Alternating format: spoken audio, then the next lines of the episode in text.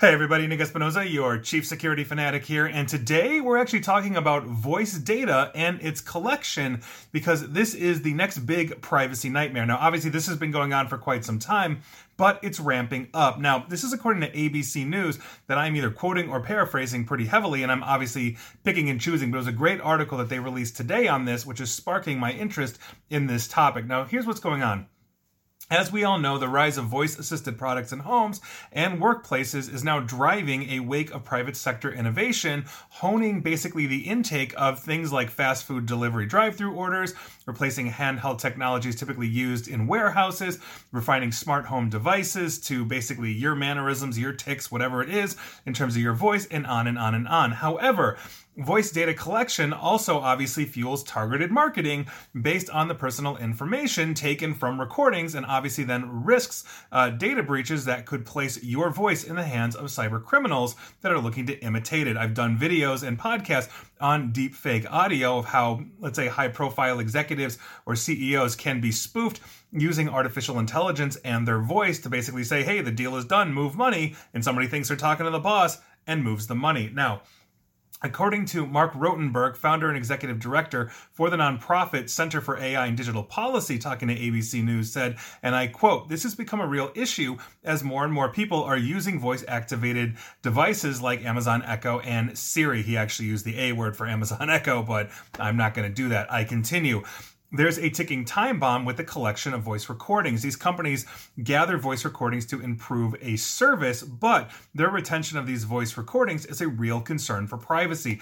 In all, if you didn't know, worldwide voice recognition uh, the basically the market for this passed 3.5 billion dollars in 2021 it is expected to reach 10 billion by 2028, according to Global Market Insights. Uh, that is the research firm. Now, in many cases, businesses are deploying voice data because it bolsters productivity or betters the service encountered by you, the customer. For, ex- for instance, a growing number of warehouses in the United States have replaced handheld tablets with wearable technology that allows employees to record their work through voice commands, therefore freeing up their hands for doing things like lifting and sorting products.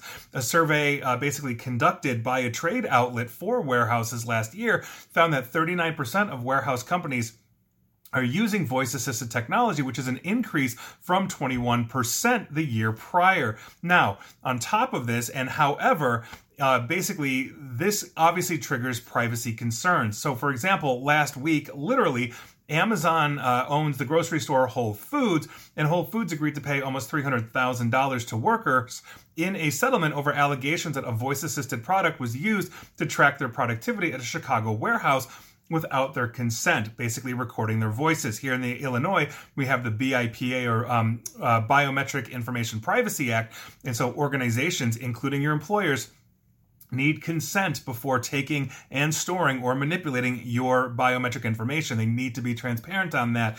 So Whole Foods got sued basically in Chicago, which is in Illinois where I am, and here we are. Now, critics fear that voice assisted products will glean more revealing uh, data than most of us will actually realize. This then allows the companies to profit off of your utterances that you make at home or at work, and then basically can craft advertising or sale of this information to advertisers or other places. A consumer's voice could be used to reveal a whole bunch of information basically on you, including possibly height, weight, ethnicity, personality traits, and possible health issues. Understand when, as we are talking in front of the Amazon echoes of the world, they could potentially be capturing a ton of information. So if I'm talking, let's say, to a friend or a spouse or a kid or whatever, and saying, "Oh my God, you know, I'm I'm uh, like I'm a million pounds overweight. I'm seven foot two and six hundred pounds, or I'm five foot eight and two hundred forty pounds. You know, whatever that is."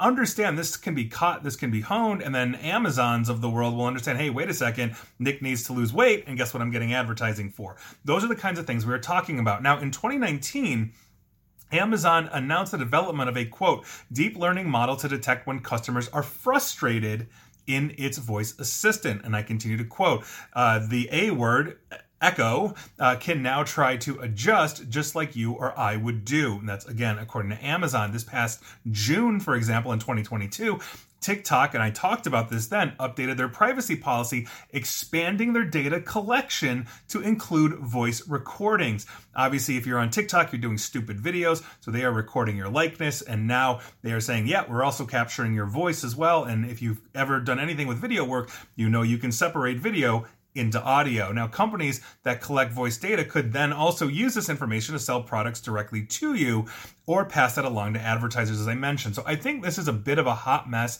We need good, comprehensive laws here in the United States that basically require our opt in, meaning if I'm going to work, I have to give my employer consent to have my biometric information. It shouldn't just be for the state of Illinois. We've got 49 other states that need this as well. On top of this, uh, you know, as I'm using the Amazon Echoes of the world, not that I do, but if I were, also, understanding what they collect and my right to have that basically removed or not collected at all is one of those things. That affects the bottom lines of the Amazons and Googles and Facebooks, etc., and TikToks of the world. And so I have no doubt they've got an army of lobbyists attempting to either quash or soften any privacy acts that are going to go through Congress. So we'll see.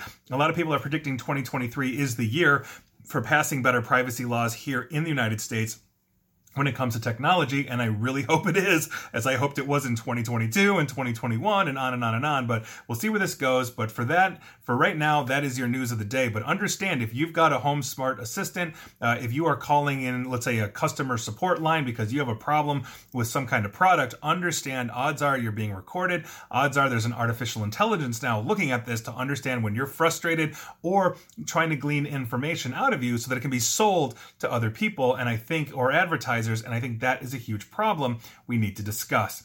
And please like, share, follow me here on Facebook and Twitter at Nick AESP, where you are recorded, just like I'm at YouTube, where you can subscribe to me. And as always, stay safe, stay online, and please attempt to stay private, which just seems like it's getting harder every day. Take care.